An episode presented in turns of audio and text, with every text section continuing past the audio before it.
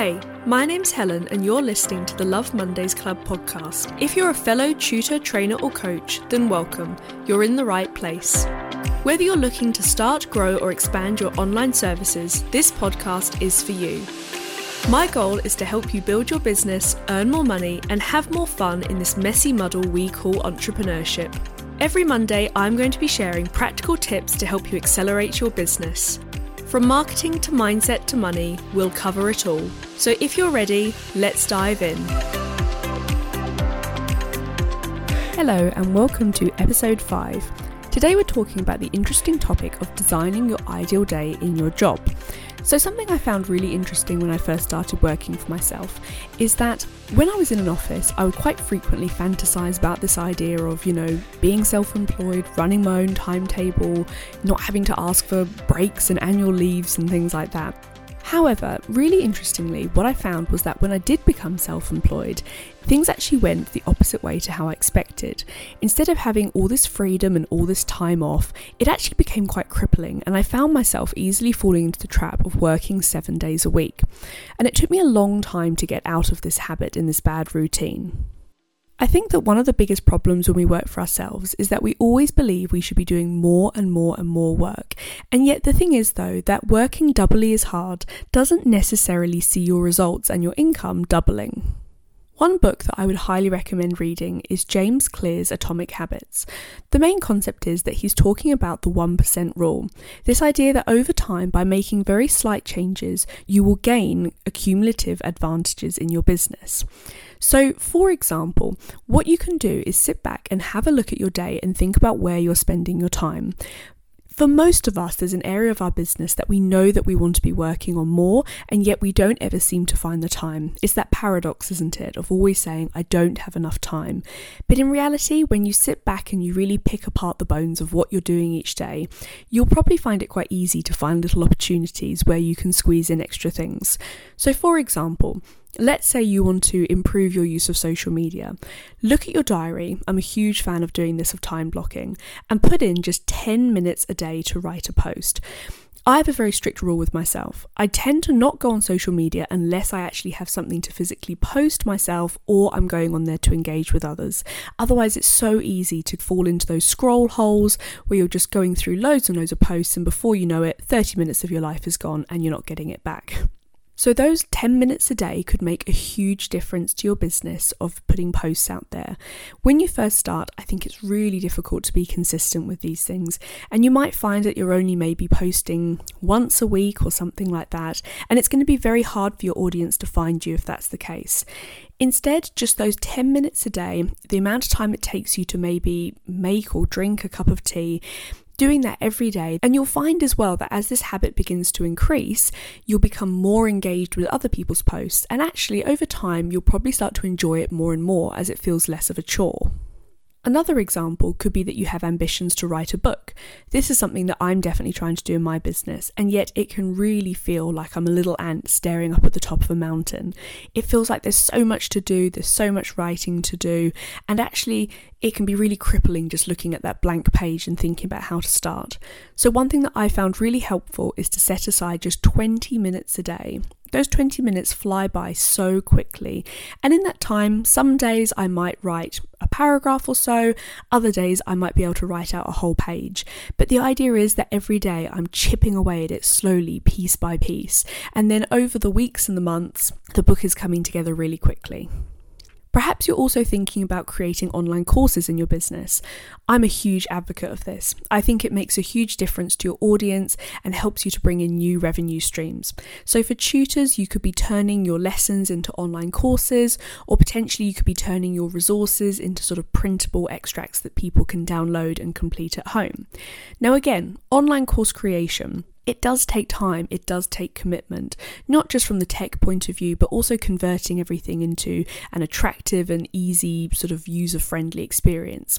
So, again, this is something that you can set aside time for 25 minutes a day just to chip away at it. So, in that half an hour, you could design a new lesson. You could create some infrastructure in the background. You could maybe set up email marketing that goes around it. And again, the idea is that by chipping away a little bit in each day, these actions are going to turn into routines. And then ultimately, those routines are going to turn into habits. And if it's a habit, it's something that you don't even need to think about. And it makes a huge difference to the progress in your business. Another exercise that I found really helpful when I first started was one day I sat down and thought, okay, what would my perfect day at work or even in my life look like? Because again, we start our own businesses because we love this idea of having the freedom to do whatever we want. But actually, as I mentioned earlier in the episode, it's really easy to fall into the trap of, you know, working potentially more than you need to, seven days a week, sometimes unsociable hours. So, if you're listening to this and you have a pen and paper nearby, or perhaps you want to come back to this episode later, what I would really recommend doing is hitting pause in a moment, or as I say, coming back, and thinking about these simple questions. So, what would your perfect day look like? Where would you be right now? What would you do during the day? And how would you be feeling?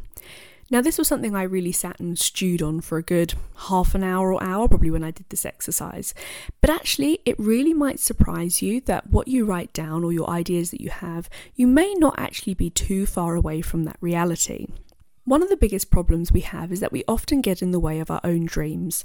We create these reasons or these blocks or these excuses about why we can't achieve things or why something's going to be happening soon but just not quite now. So the thing is, you need to be really honest with yourself about this as well.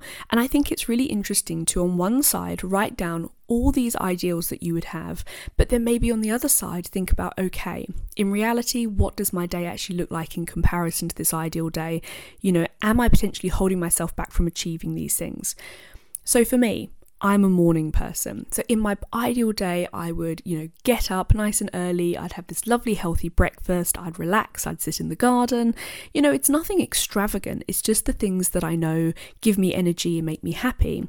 I have achieved this routine now, but in reality, when I was first starting my business, I wasn't getting up early enough. Everything in the morning felt like an absolute rush and a stress.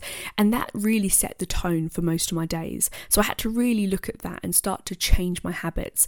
And again, with this 1% rule, rather than saying, okay, I'm going to get up at 8 in the morning and now suddenly I'm going to get up at 6 o'clock in the morning, that would have been a huge shock to my system.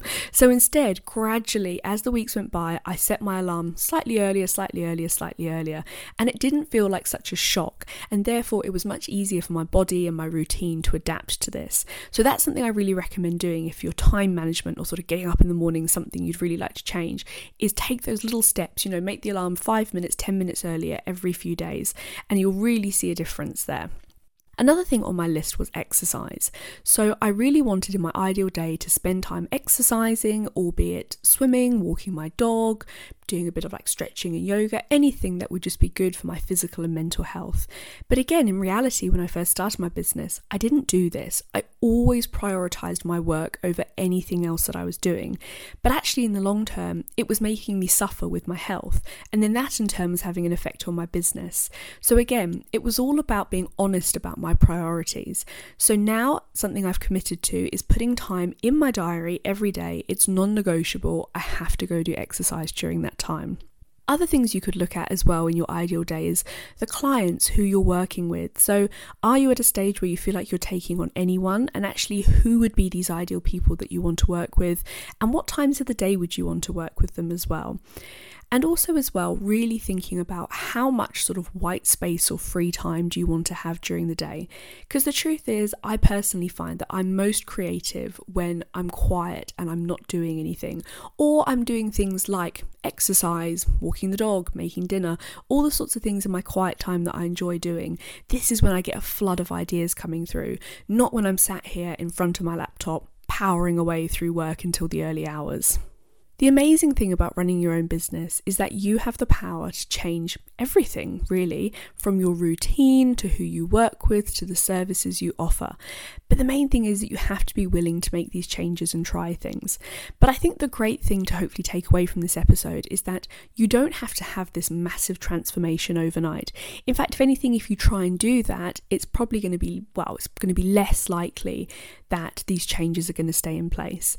I think a really good comparison to this is if you've ever been on a diet or, you know, if you've suddenly tried to start doing um, like an extreme change in, in exercise or something like that, it's really hard to maintain that sudden change. So, actually, this idea that James Clear comes up with of these small little 1% changes are going to have a much more positive long term effect. So, as I mentioned, if you haven't read this book already, so it's James Clear, the book's called Atomic Habits, I highly, highly recommend it. It's a really interesting read, and I think it's something that we can apply to our lives, even if we're not self employed. It's something that's just really helpful in terms of like habits and the way we, we spend time in our lives. So, the main thing to take away is taking baby steps and acknowledging that it's not going to happen overnight, as most things don't, but that's a good thing because small changes are going to lead to long term growth in your business. If you want to tag me in any posts on social media get in touch and let me know about what changes you want to make in your business, I would love to hear from you. You can find me across all social media networks at Love Mondays Club. Have a great day and I'll speak to you soon. Thank you for listening to another episode of the Love Mondays Club podcast. Don't forget to review and subscribe or share this episode with one of your business friends. For more information and support from today's episode, head over to the show notes at lovemondaysclub.co.uk. Have a great week and I'll see you next Monday.